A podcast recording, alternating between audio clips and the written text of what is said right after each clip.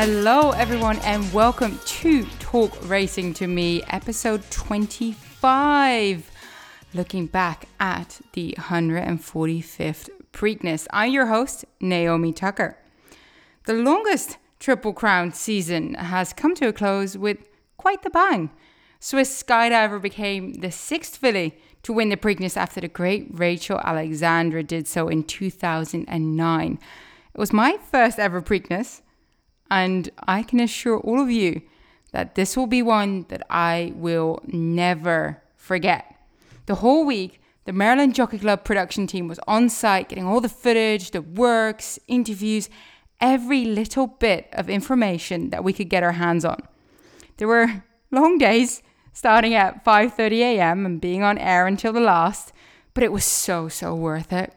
I'm pretty sure I'm still a little bit on that high as it was just so much fun sharing it with two amazing broadcasters in Acacia Courtney and Ashley Mayu made it even better. And of course, our Maryland expert Stan Salter played a huge role as well. Part of the fun was that we got to see all the Preakness and Stakes horses on track in the morning, including, of course, the stunning Swiss skydiver. I was already in love with her, having had the chance to get to know her up close the morning after she won the Alabama. So it was incredible to see her here again. Did I think this was deep water she was diving into? Absolutely. Am I over the moon with her? and in awe? Absolutely correct again. This race, the second fastest Preakness after Secretariat, who posted a time of 153 flat, Swiss coming in at 153 and 1, will go down as one of the greatest in history. The stretch battle between Swiss Skydiver and the Kentucky Derby winner Authentic was as good as they come. My heart rate was up, my voice started to go, all of it. I'm just so pleased to be joined by the man that was on board this filly, with trainer Kenny McPeek bestowing his confidence upon him as the jockey to get the job done. Dive in and enjoy as rider Robby Albarado and I dissect the race as well as all the events leading up to the 145th Preakness Stakes. Robbie, you won the Preakness on Swiss Skydiver, making her the sixth filly ever to beat the boys. Now, I spoke with you a couple of days later, and my first question was the same as what I'm going to ask you now. Has it all sunken in yet? I can't, I can't say, but I've watched the replay so many times, and it's exciting every single time. Like I'm talking 54, 55 times, 60 times maybe watch replay, and it's still exciting. It's so exciting. I mean, so the whole week was just built up to it, and it was I couldn't believe it when we crossed the wire. Like she really beat him, and she wanted to beat him, and I was confident in every decision I made throughout the race. It was like it was like it was meant to be. It was kind of meant to be. I, I think with all everything happened this year, the COVID nineteen and all that, racing kind of needed something that way. I think it needed exciting, an exciting race like that to, you know, get people back in racing.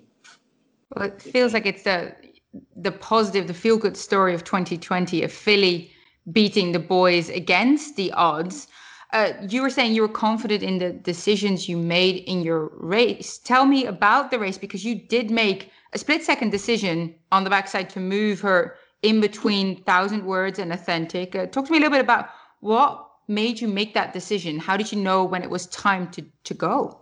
Well, and I, and I credit that that that decision the, the, the week before. I was uh, there Tuesday, Wednesday, Thursday, and I got on her every day, as you well know. And every day she got better and better and better and more confident in where she was, her surroundings, where she was. And so she went out there Saturday. She knew exactly what she had to do and where she was in the race, where the track racetrack was.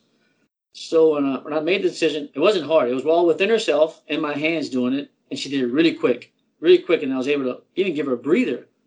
I always knew Authentic was going to be all defense, whether it was turning for home, in the turn, the eighth pole. He always drifts all the fence. But I sure didn't think I'd be inside of him at that point in the race. And and it, it, was just a it was a sprint from the three-eighths pole home. And I tell you, she was determined. She was determined to win. And um, I was a couple points in the race. I was surprised that like um, uh, Brian Hernandez on Art Collector. I was kind of surprised he didn't take the spot that I, I eventually got there. But he was looking like he didn't have it nearly the horse I had, and uh, obviously he couldn't get as quick as I did. And Art Collector trained beautifully all week. I thought he was kind of intimidating the way he was training. But when I got in there, she swole up and she's like, "But bring it on!" And she she like she was ready for that. Was it the game plan to have her in that garden spot uh, behind the two or the eventual two leaders? Well, me and Kenny talked about it all week. He says, uh, let's just clip off 12, 12, 24, 48, wherever she may be, let's do that. So uh, we got the 12, the 24, and the four, and then like the 47, almost 40. And then at that point, she was letting me indicate that she was she can do more. She's ready to do more. And like it was like a morning gallop for her. When she got through there, she looked authentic in the eye and knows that. So like I said, I I, I was gonna be inside of authentic, whether it was turning for home, three pole, that was my whole plan. And he was gonna come off the fence. But I anticipated that early. And when they just handed it to me, I mean, I could have sat back and just conceded the race to authentic or just wait till something unfold. But at that point, he'd have backed up, come over a little bit in the turn, and we'd all watched him go on and win. But I, I had to make a conscious decision at that point. I can go now. It's now or never. So I made the point to go. And if I'd have got beat, I'd have been have been the worst ride in history. Well, unfortunately, the filly she was, she made everyone look good. So she definitely did that basically on her character. It felt like it was such a gutsy heart effort, as in she decided he wasn't going to get by her. Oh yeah, and it was because like four jumps from the wire, Johnny's you know he's telling me, oh he knew he wasn't going to have me. He's talking to me. He knew he wasn't going to get to me. So it was, it was kind of and uh, so much so much involved in this race. Even like say the fastest time. So Secretariat was 1973, the year I was born, fastest time in Preakness history. And I had Curlin, who I rode Curlin in 2007, had the second fastest time, and now Swiss Skydivers had the second and third fastest times in Preakness. Both horses bought by Kenny McPeek. He bought them both at the sale. And then Johnny, Johnny's, me and Johnny, we've been competitive throughout the last 25, 30 years. And uh, he, uh, I just reminded him about when he beat me on the filly in the Belmont. I was on a little horse called Curlin. He was on a little horse called Rags to Riches. And I'm still not over it, but I think it was kind of redemption from that standpoint, if you want to say it. So, yeah. He beat me kind of the same way, too. Very close margins. You were saying you guys were talking during the race. Like right how before the wire. How, he, how, often do you talk, and what was said? Oh, right before the wire, he knew he was gonna get by me, so it was it was all fun. It was all in fun. But just like before the race, leading up to it, I said Johnny, because he that's the only race he hasn't won. Johnny's won every single race in the country, but the Preakness. Said he's been second. I nailed the wire once before. And I said, well, Rick, you made today, and I ended up beating him. So it was kind of like it was it was it was fun. I had a great time, and it was an amazing time. You know, just all the players surrounding it. It's the whole week, the whole week, the morning works and everything. Just being back there, like seeing you guys, lining all the works up, and I don't get never get to see that part of it. We just show up on Saturday and ride and go home. That was a fun experience. And seeing Baffert talking about different derbies and Preaknesses he was in, and it was fun. Hey, so I did guys... tell, I did see Bode, his son, after the race. We talked about the race a little bit, and he says, "Why don't you ride authentic next time?" I says, you should go tell your mom right now. Tell her that that you want me on authentic next time. It was kind of fun. It was fun. It was just fun the whole weekend. It was fun. It truly was a team effort. You guys were it seemingly together 24 7 and i heard from kenny that this was sort of part of his game plan for you riding her to really get to know her like that uh, how did you respond to that because that's obviously maybe a bit an unusual request for a jockey right well yes i haven't galloped a horse I can't tell the last time, 10, 15 years, I have actually jogged or galloped the horse around there. But her is like, she, she's so nice to get on. She's so sweet to be on that I actually got on at Churchill Downs uh, the day before she got on the plane to come here. And then uh, she was to- she went totally different. I mean, she has a funny way of going. You know, that's just her mind that she does that. Galloped around there great.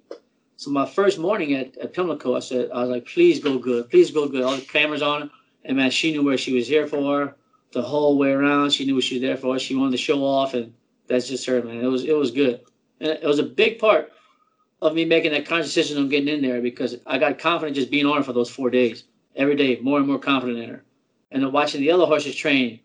I mean, they looked good, but I like she looks better. She's doing better.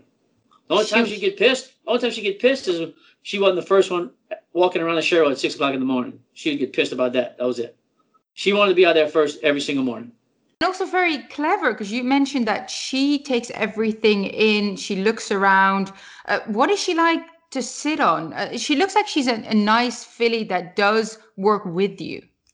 Oh, she does just whatever you want. I mean, from the morning gallops to the jogs, and I mean, you obviously you heard, but I don't think you saw. But when the camera people was crossing the track in that morning, they stayed in the middle, didn't bother him whatsoever. I was curious to see if that would have been authentic. That he's kind of a little hyper going horse.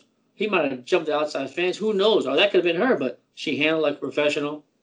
Squealed coming back that morning like she was happy. She didn't know, didn't care. She didn't care what went on. This pretty special, uh, pretty special moment with her.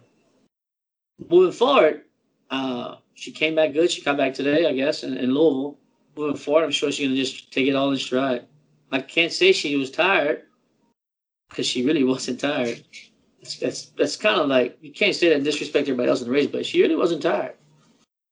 You think she could have gone around again and beat them all again?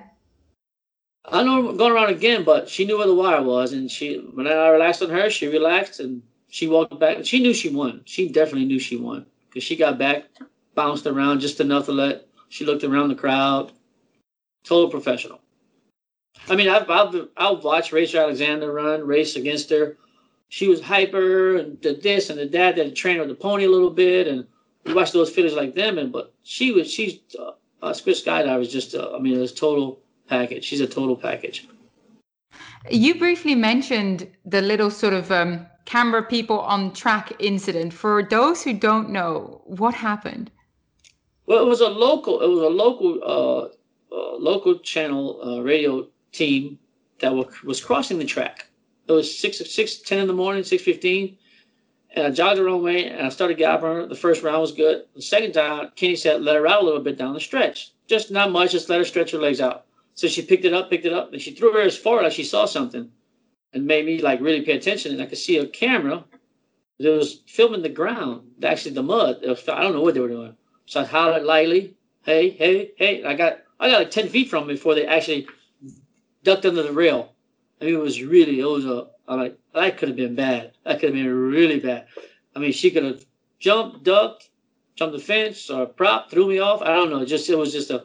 But she handled it so good, and security went down and I guess, uh, talk to camera people. But I surely I said surely people who don't know horse racing, because one they wouldn't have been on the track. So I think Acacia was kind of like she was fired up too about it. Like, what were they thinking? I really think, but it was fun. It was. I'm glad we got around there.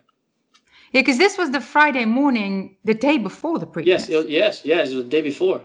Yeah, it was the day before. That was her last time at the track before, because she didn't go to track Saturday. It was it was important too that we got that in. You know, like the little let her see the stretch, let her see the wire, and run to the wire. Well, she saw the wire pretty much. She saw camera people at the wire, but she handled it. She handled it well. She handled it well. And so Kenny decided for her to kind of stretch out a little bit that day before. Is that sort of normal? And was that did she feel good doing that? Yes, she did. Like I said, every day was better and better. And I felt her Thursday. When I got on Thursday, she was wanting to do a little more. So Kenny just gradually got into it with her, and then he said Thursday when you turn for home, kind of three his pull, pick it up, turn for home, just let her stretch her legs out a little bit. I mean, not a two minute leg, but just let her let her do what she wants to do a little bit. But I really couldn't let her do what she wanted because she wanted to take off. But and I was excited. I turned around, she squealed and kicked a little bit, which she hadn't done all week. She squealed, kicked a little bit, and then jogged back. She was jogged back, walked around. I might have walked her a time or two around there. But it was excited. I even came back at afternoons to, for the feed time with her and she was just like she was in the morning. But I told Kenny, I said, when you walk her Friday afternoon, after I got on Friday, I said she'll pull today. She even pulled walking after that afternoon. So she was, she all systems were like, she's ready, she's ready. And me and Kenny had, you know, everything was in sync with me and Kenny that week. We agreed on all the same things with her, and and everything was kind of in sync. We didn't have a, you know, a, a disagreement about, oh, I think we should do this or this, and like even the race part of it, should be forward. Like just don't don't make her, don't overdo anything with her. Try to get 12. If she gets 12, 12, 12 throughout the race, she's going to sprint home. And that's what she did. That's basically what she did.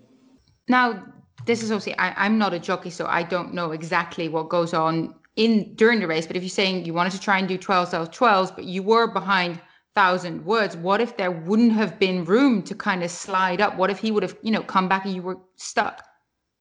Well, at that point, at that point, thousand words was was on the fence and staying on the fence. I'm sure he had probably had strict instructions not to let anybody through. I mean, if I was trainer, that's what I would have done, and just watch authentic. I was surprised to actually see them together going around the first turn.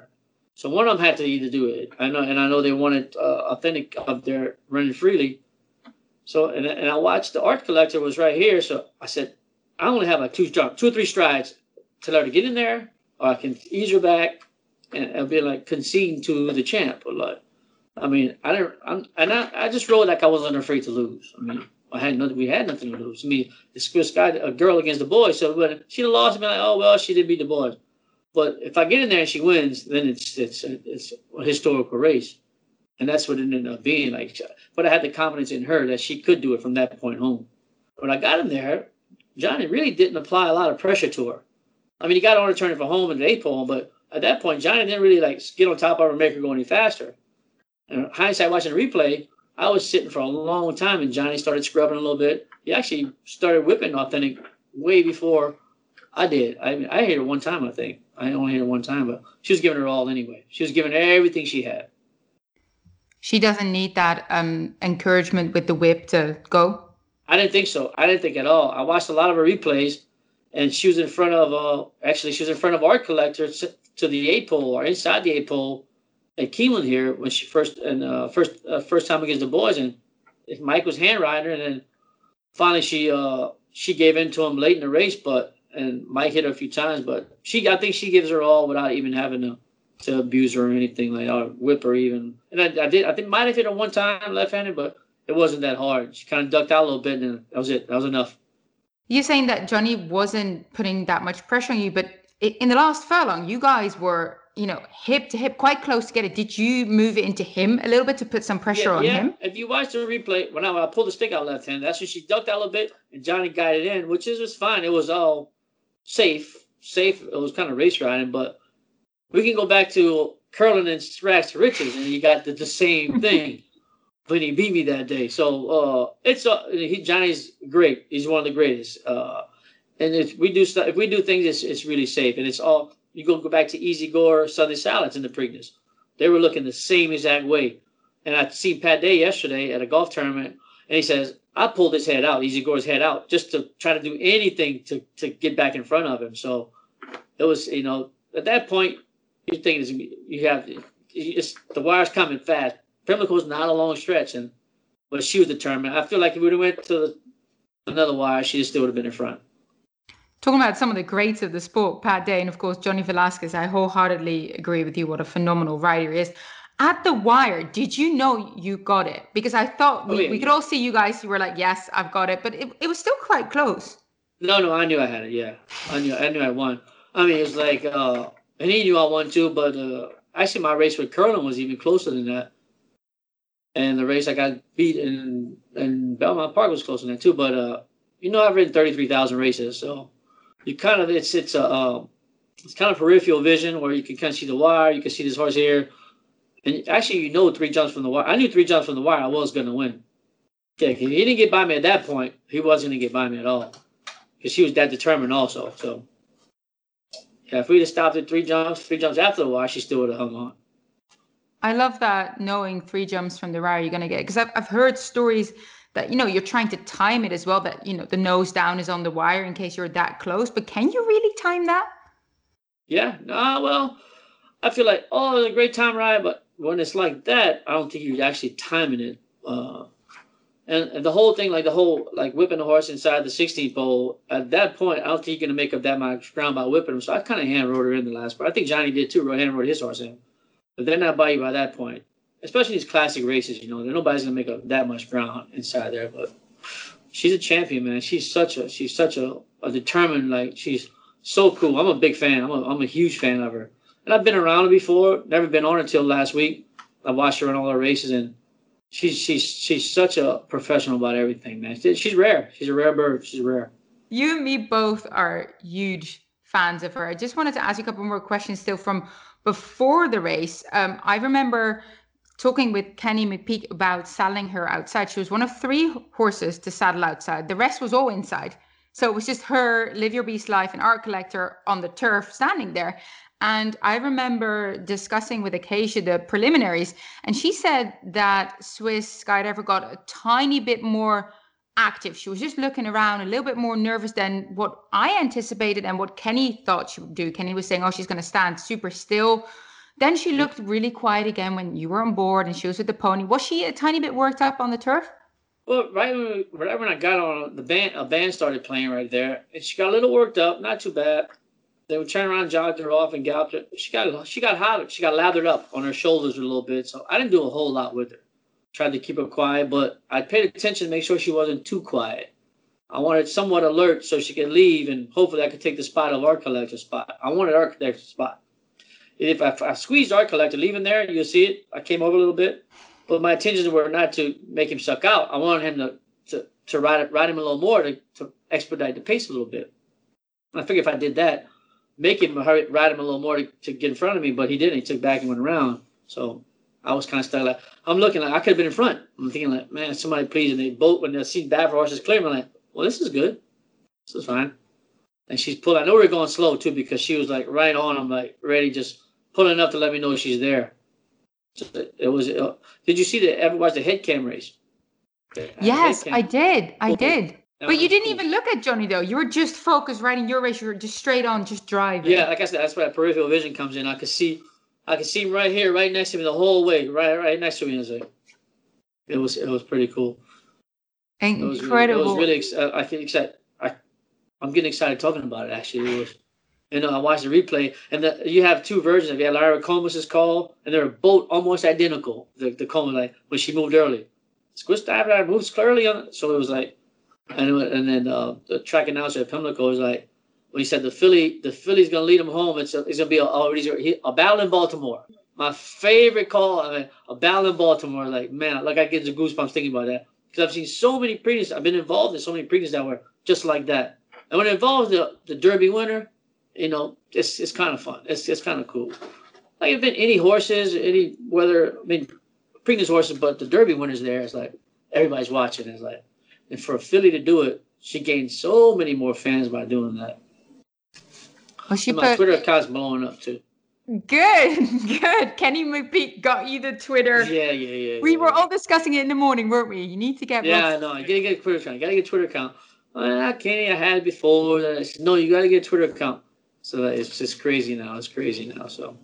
Well, we've all loved Kenny's videos of Swiss on Twitter, just, you know, walking her around, how she's dragging him around, basically dominating everyone and everything. Everything goes her way, doesn't it?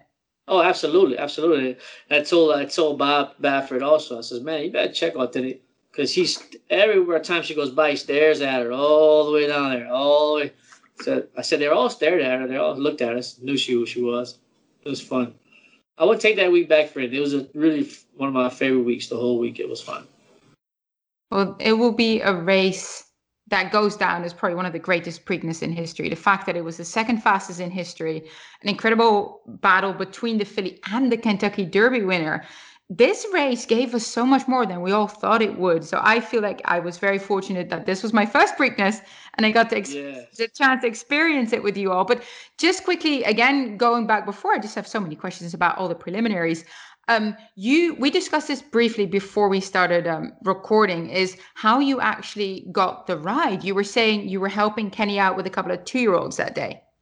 Yes, uh, uh, for for the last couple months, I've been helping Kenny out. Like I told you earlier, I love riding two-year-olds, and uh, Kenny's always got some nice two-year-olds. He's gonna have an Oaks Filly next year, I'm sure, Derby horse. So I've been helping Kenny out, and uh, he actually called me about a horse I worked that morning, and he was so disappointed that he didn't actually find out directly from the other jockey's agent that he didn't have a rider. Someone else called, so you don't have a rider in the Preakness.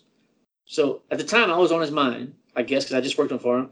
He says, you know what? He says, you got any calls uh, Saturday? I says, I got a few calls. He says, I'm either running the Preakness or the uh, or the Stake at King, the Great One in King. Says, but uh, I'm gonna call Mike Smith. He's got he's got. I'm gonna give him this amount of time to see. He was he was uh, had prior commitments in California, so he says, all right, pack your things. We're leaving tomorrow. 4:40 flight to Baltimore. So that's what I did. It was it was that that simple. It was like, and what a, what a treat it was. What a phone call it was. It was, it was great. I mean, you know, you don't every day get a call that you're gonna ride Swiss Skydiver.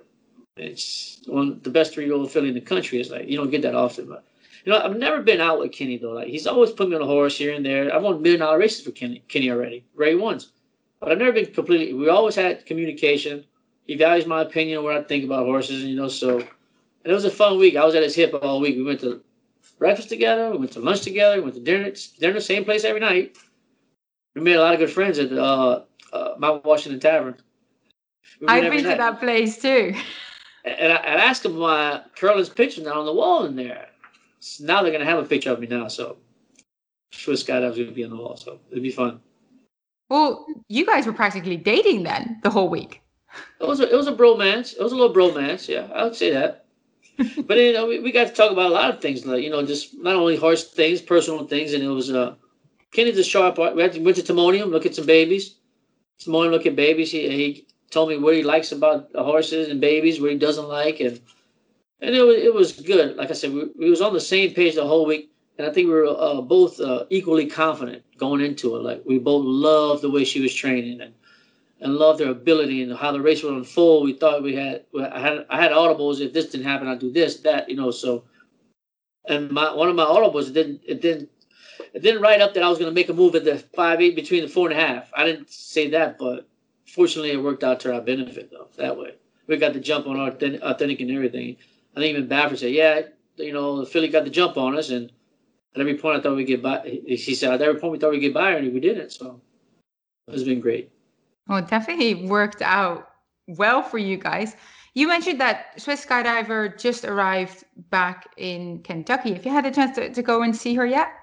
No, because uh, well, actually, the plane was delayed to coming back here, so she just got back. She got back yesterday. I'm sorry, she got back yesterday, and I was I was in I was in Lexington here, so I didn't get a chance to see her yet. I don't know if she's gonna go to uh, stay in Louisville, go to Kenny's farm in uh, Lexington here, or I'm quite sure what Kenny's gonna do with her, but I'm sure I'll see you in the next couple of days. Of course, only a couple of weeks until the Breeders' Cup, and Kenny mentioned Breeders' Cup Disc Distaff, Breeders' Cup Classic. Uh, I got the chance to speak with him the morning after, and he said, I think she's better over the mile and a quarter of the classic distance. But then I also uh, read somewhere else that the distaff seems like the more logical option. Uh, how would you feel about both races? What do you think suits her best? Well, I feel well, Kenny's, and this is total speculation, and I don't know what Kenny thinks, but I feel like from my standpoint, uh, she wins the distaff. I don't really appreciate her value by all means. It's uh, if she loses distaff, it would depreciate her value and maybe uh, uh, jeopardize her being three-year-old filly of the year, da, da, da, da, da, so and so on. But if she runs in the classic, I mean, it's the, it's the Breeders' Cup Classic. Uh, if she she wins, she's amazingly the best best filly. Um, I'm not going to compare it to Zenyatta or something like that, but you know she's going to be special. If she loses, you know she lost the Breeders' Cup Classic against the boys, so it won't depreciate her value. But I'm not thinking she's going to lose. I'm not by all means saying she's going to lose, but I think uh, the reward would be running the classic. But that's entirely up to Kenny. He can enter in both of them and see how the race unfolds in that. So uh, I think that's what he may do. But it's I'm just a jock. It's entirely up to them how they do it. I know Baffert's going to have probably four in the classic, so he might just throw four, four. Maybe I throw another one in there. Who knows? Try to beat her, but it would be an absolute treat to see her take on the boys yet again in the classic. I mean, if that to me, if she does that and, and ends up winning that horse of the year by far and just writing history. Oh, absolutely. Say uh say she runs in the distaff. I think I'm, I'm on Bode's side. Brody said I should ride authentic. I think I should ride authentic in the classic. no, I'm just joking. I'm just joking with that. But yeah, but uh, yeah, I mean, I feel like Kenny's gonna know how she's training. Like I said, I'm probably gonna get on her a couple few times before then. I want to get on her actually to, to kind of see how she's doing compared to last week. So uh, it's gonna be fun, fun week weeks uh, in the coming to Keeneland here you're back at Keeneland now. Of course, very different from all the excitement leading up to the Preakness. But you were saying uh, you had been working two year olds for Kenny. Uh, are there any ones that we should be looking out for that are coming up soon? Oh man, Kenny has so many of them over there. It's so fast. You know, it's just like I just go like Cyrus now. I say Kenny was a Cyrus this one next time, but he's no Kenny. You know, he picks a really good horse. He picks a really good horse, and it's no secret. Like he actually bought Curlin. He's bought Einstein, horse Einstein, who I wrote one great ones on. He picks a really nice horse, and and he's known for that. So and he confidently does it. So for your bargain for the price, he never looks at the sale topper. I mean, he bought her for thirty five thousand dollars, and look who she is now. So uh, yeah, he's he's a smart guy. You know, he's a smart guy. He does things right, and like I said, we and him got a good little relationship going. We all had a good relationship, but this is by far one of our one of my favorite moments for sure. I mean, I won uh, Preakness before. I won Breeders' Cup races. I won the Breeders' Cup Classic before, and I've won many great ones. But this one here race at the top of them all. Well, it must be, of course, second fastest in history, and the fact that you rode Curlin, who is now the third fastest Preakness in history. What what does that mean to you? That's a, that's an incredible So, feat. Uh, so Barbara Banke, uh, Stonestreet, owner of Stonestreet, Mr. Jackson's wife, who owned Curlin, she texted me congratulations. I said, yes, she's a special filly. I said, uh, she was bred to Cur- Curlin when she retired. And Barbara said, that would be amazing. I said, I'd have to ride that baby. I'd have to ride that baby. It would definitely be a chestnut with a white face for sure. And you have to you'd have to call it uh, Preakness, Mr. Preakness. That baby would come out of cold. Oh wow. Hold on, if it's another chestnut, we do know chestnut uh, mares can be quite tricky, and safe to say, Swiss Skydiver has a strong character. Yeah, she has a very, very. I don't. I mean, Curlin had a strong character too, so I don't know if they'd actually get along. They wouldn't. yeah, it'd be a struggle getting in trying to mate. I mean, we might get have superstar on our hands, though, wouldn't we? Yeah, you never know. You never know about that. It'd be huge. It'd be a huge baby, that's for sure. Going into the the Breeders' Cup, so of course we are hoping to see her back there. Fingers crossed, everything is going to go well leading up to it. Running from the backyard, basically at Keeneland, is it going to be a similar week as here at Preakness that you're going to just get on her every morning again? Oh, I wouldn't mind getting on her, just so, like I said, even whether it's the last week leading up to it, I'm sure I'm going to work her, breezer. But to get on a jogger and gallop around there, I wouldn't mind doing it with her because I will know where she's at. And for my own confidence, like getting on over there will do a tons of good for her. Like, if she's doing as good as she is, was Friday before the Preakness, I'd, I'd, I'd be worried if I was uh, the rest of them because she's, man, she's something special. She is special. She knows it. That's the best part. She knows it. She knows she's good. And she's humble about it, though. She don't like, she just looks around she knows that they're looking at her. She knows she's special. Well, hopefully, no camera crew crossing the track on the table. That won't happen here in Kentucky. promise you. That won't happen here in Kentucky. Oh. Yeah. It's either college football or horse racing in Kentucky. That's all you get. Talking a little bit about your career itself, your Grade One victory aboard Swiss Skydiver was your first since 2017, as well as your first graded stakes win of 2020. And of course, as a jockey, we've seen this many times before that you know business kind of goes up and down. But what was it like for you, you know, to kind of get put back into the spotlight again here and, and be associated with a filly like this? You know, it felt better than a lot of them. It felt better than most of them, actually. But it was before uh, the week started, Jerry Bailey texted me. He says, Oh, man, you ready for this? You up for this uh, weekend? I said, and I texted him back, Yes, older man, I am. I'm always ready for these. So, uh, it worked. out. so when you hear guys like that say, you know, it was a great ride, like Pat said, it was a good ride. Craig Perret called me, said, man, that was a good ride, Rob. You know, it's like, he was the difference there. makes you feel good, gives you a little more confidence about, you know, I never lost confidence in my ability. You just lose, you lose, you lose the power of the horses. You know, you lose your quality of horses, and like when, uh, you're not winning, obviously it doesn't matter how, what have you what have you done for me lately. When you're not winning, people look at that like, oh, he's in a slump, he's not riding good. You just don't ride the good horses. You know, get, get them the opportunities. That's what Kenny stepped in and gave me a, a huge opportunity, and I just made the best of it. I mean, I make sure I was fit, I was ready. I mean, I checked, checked, checked off all the cues that I needed to be. I need to do this, I need that, because I've done it before. So, like, that's what I used to do. So I just did. Has there ever been a time that when it wasn't, you weren't getting on those big horses that you, you know, you doubt yourself or you think maybe I should be hanging up my boots, or has that never really occurred? You know, no, I, I, I knew it was, uh, you know, but then, but you have jockeys the same age still competing at this, not the same level, but like Johnny V, Johnny, me, Johnny V started. I'm not comparing myself to Johnny because he's great, but we're the same age. He's a year older than me. Like he still competes on level. It's just like you do doubt yourself, I guess, a little bit. But I knew I wasn't riding the right horses, and some of my better rides the last couple of years, I finished third or fourth. And like, man, I rode a good race here, but nobody sees them or nobody cares about them. Like, unless you're winning, unless you're winning. So, and it, it was listen, there was some down moments, but and I believe in, I still believe in myself and my ability. And now I'm pretty, I've been very, very fortunate throughout my career to, to be able to ride the horses I've ridden. And there's a few handful of guys that they never ride me and they don't owe me anything because they've been, they've been uh, intricate in my career. They've helped out quite a bit. So they don't have to put me on horses, which is like, man, why don't I ride for that guy? Everybody said, why you don't ride for that guy anymore? I says, I don't have to ride for the guy. He's been very, very helpful in my career. So, but hopefully now it maybe open up some other doors and ride a great one here or there. You never know. I love that stage. I love that stage, man. Like driving there Saturday, I don't speak to anyone. I get in this little zone. It's my own little personal zone I get into. Like, you know, I, I just get in there and I, folks zone in. Other race days, but not like I do on those kind of days. So instead of getting nervous, you just get more focused. Oh, I do get nervous because if if you're not nervous, you're not ready. I mean, you're not ready for it. If you're not nervous, it means you don't have a chance. If you're nervous, you're ready. You you have a chance to win. If you did, if I was 150 to one, I mean, you're not gonna, you well, you expect you don't expect to win, so you're not nervous. When you ride someone like her, you know you're nervous. You want everything to go right.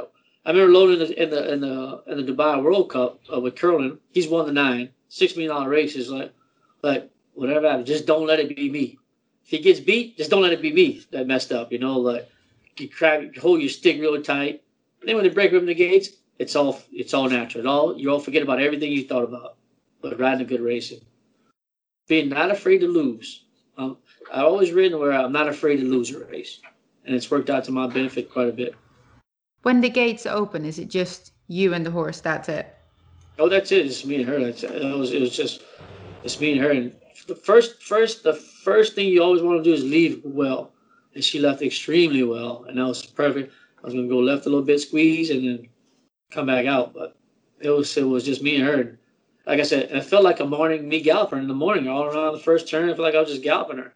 She was doing it so easy. And when you see it, when you see grade one horses struggling, I'm like, well, here's this. I said once I got inside, I took a hold of her. Like, this might be fun. Three-eighths pole. She's still uncontested from. Uh, she might win. And eighth pole, I'm like, she's gonna win. She's gonna win. And I pulled up. and like, I can't believe this. This is kind of surreal. Right?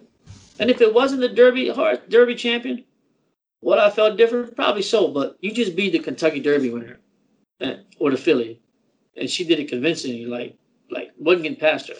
That was that was surreal to me. It was surreal. Yeah, surreal.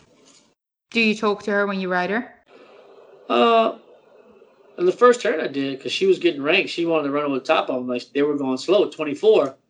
That's a almost a trap for her. I'm like, so I was so mom was like, hold mom, oh wait, wait, my hope, and just and she relaxes well. And the backside, I'm like, here you go. And I didn't talk to her after that. I'm let her do the thing. Stay out of her way. Stay out of her way. So I let her do her thing. Let her know she was right. And she was. You were a passenger and she took you there. Yeah, she, I was. I at one point I just shoved her in there, and it wasn't a, a, lot of encouragement to get in that spot. And she did it. She did it really easy. I'm like, oh, she rode me back, and I just sat off against her. And I was just determined she was going to win from the three-eighths pole home, but she's going to win.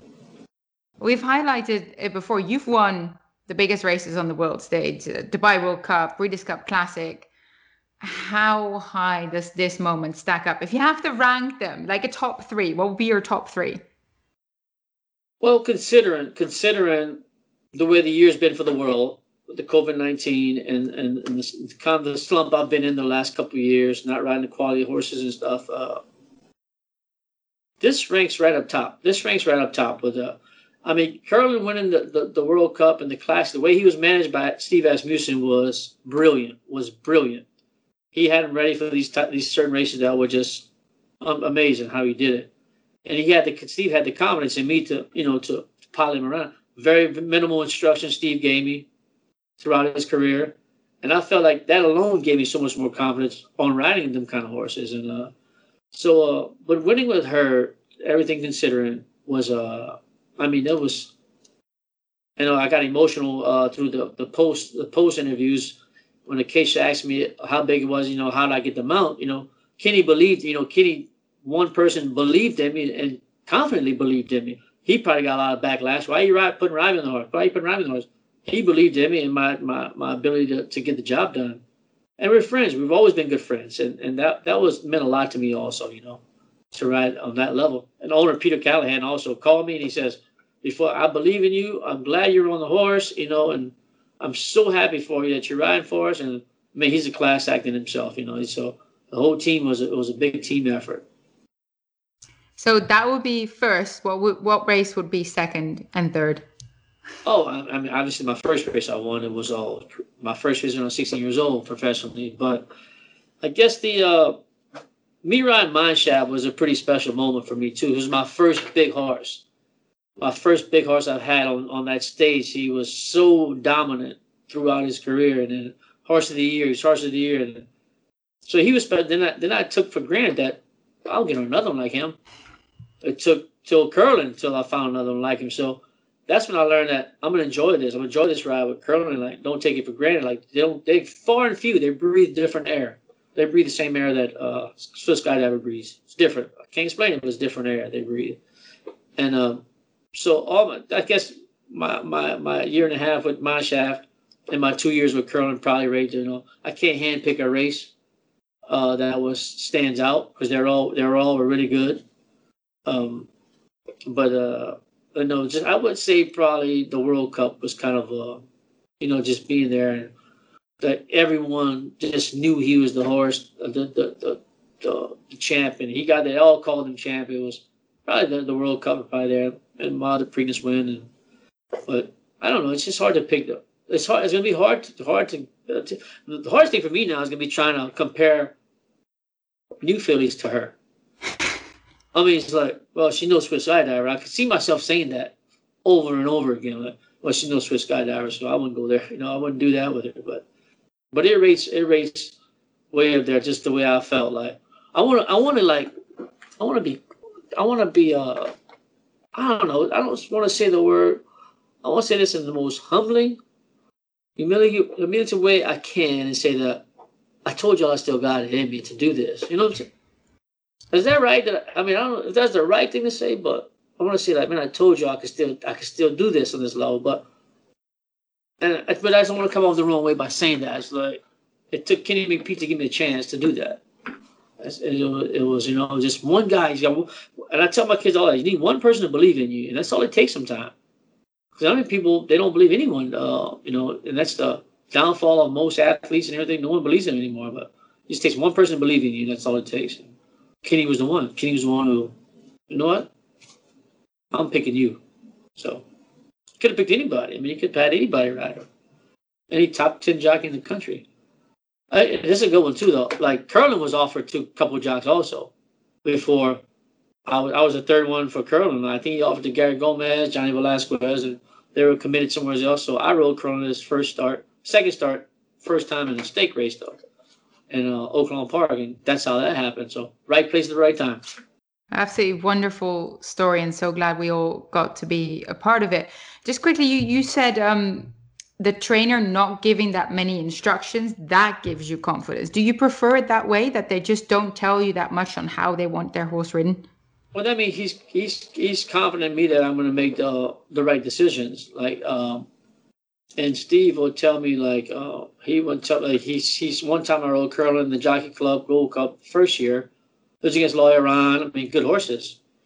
And he says, you know, our goal is the next one, the Breeders' Cup Classic. Do what you do what you think you need to do for the next one. Like you know, don't kill him to, to do something or don't overdo it. Don't do do shit. And that there alone just gives you so much confidence. Like he's depending on you to, to make sure he gets to the next race in the perfect form and everything. But he's a trainer, but so that day, like, and, and Kenny, Kenny didn't give me any instructions. Like, I would like to see her go 12, 12, 12.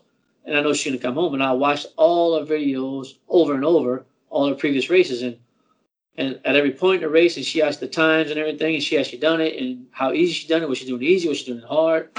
So I, I had everything. I had a lot stored for the week, and then once we got the gates, it like unfolds like you like you wanted to, and then well, this is good. This well, this is good. I got in there and got to take all of it. This is even better. Like, and then you get to the point of, man, she might win. Like, I never doubted she couldn't win, but like, I can't believe she's gonna win. And then the then across the wire, like, she did it. First thing Kenny told me back, he says, "We did it. We did it. Can you believe we did it?" I'm like, "Yeah, I felt like we did it. We had a good. It was a whole team effort." Well, in a way, your journey with her has only just started. So I'm I'm very excited to see you guys uh, doing it again on the big stage at the Breeders' Cup, and, and hopefully maybe next year also. There, there's been a lot of fillies and mares have kept in training for longer. So uh, Kenny, if you're listening, Peter Callahan, if you're listening, we'd all love to see her for just a little bit longer. You know, like enjoy her talent for a little bit further. Wouldn't you agree? I think I, I'm all for it. You know me. She's as long as she's healthy, as long as she's healthy, I would love to sit on her back, but sky's the limit with her. You know, like sky's the limit. No telling what she could accomplish as an older filly. If she gets any more mature, I don't know. I don't know. So it's scary what she can do. She could probably run the grass. She could probably go to uh, go to Europe and run out there. I mean, she could do anything. She's already she's already so valuable if she never runs again. So there's, there's no there's, there won't be any losses whatever she does. In defeat. There's no loss in her defeats if she has any. Absolutely not. Do you think we've seen the best of her yet? I don't think so. I really don't think so. I mean, because the way she comes back after the race, and she was the next morning, it I mean, she she holds weight really good. It's like you know that's rare. She's a she's a rare. She's a throwback horse, like the old days when they could run them 13, 14 times a year. She travels well. She goes from West Coast to East Coast to the Midwest, and she does handles it with professionalism. So uh, no telling what she what she can do.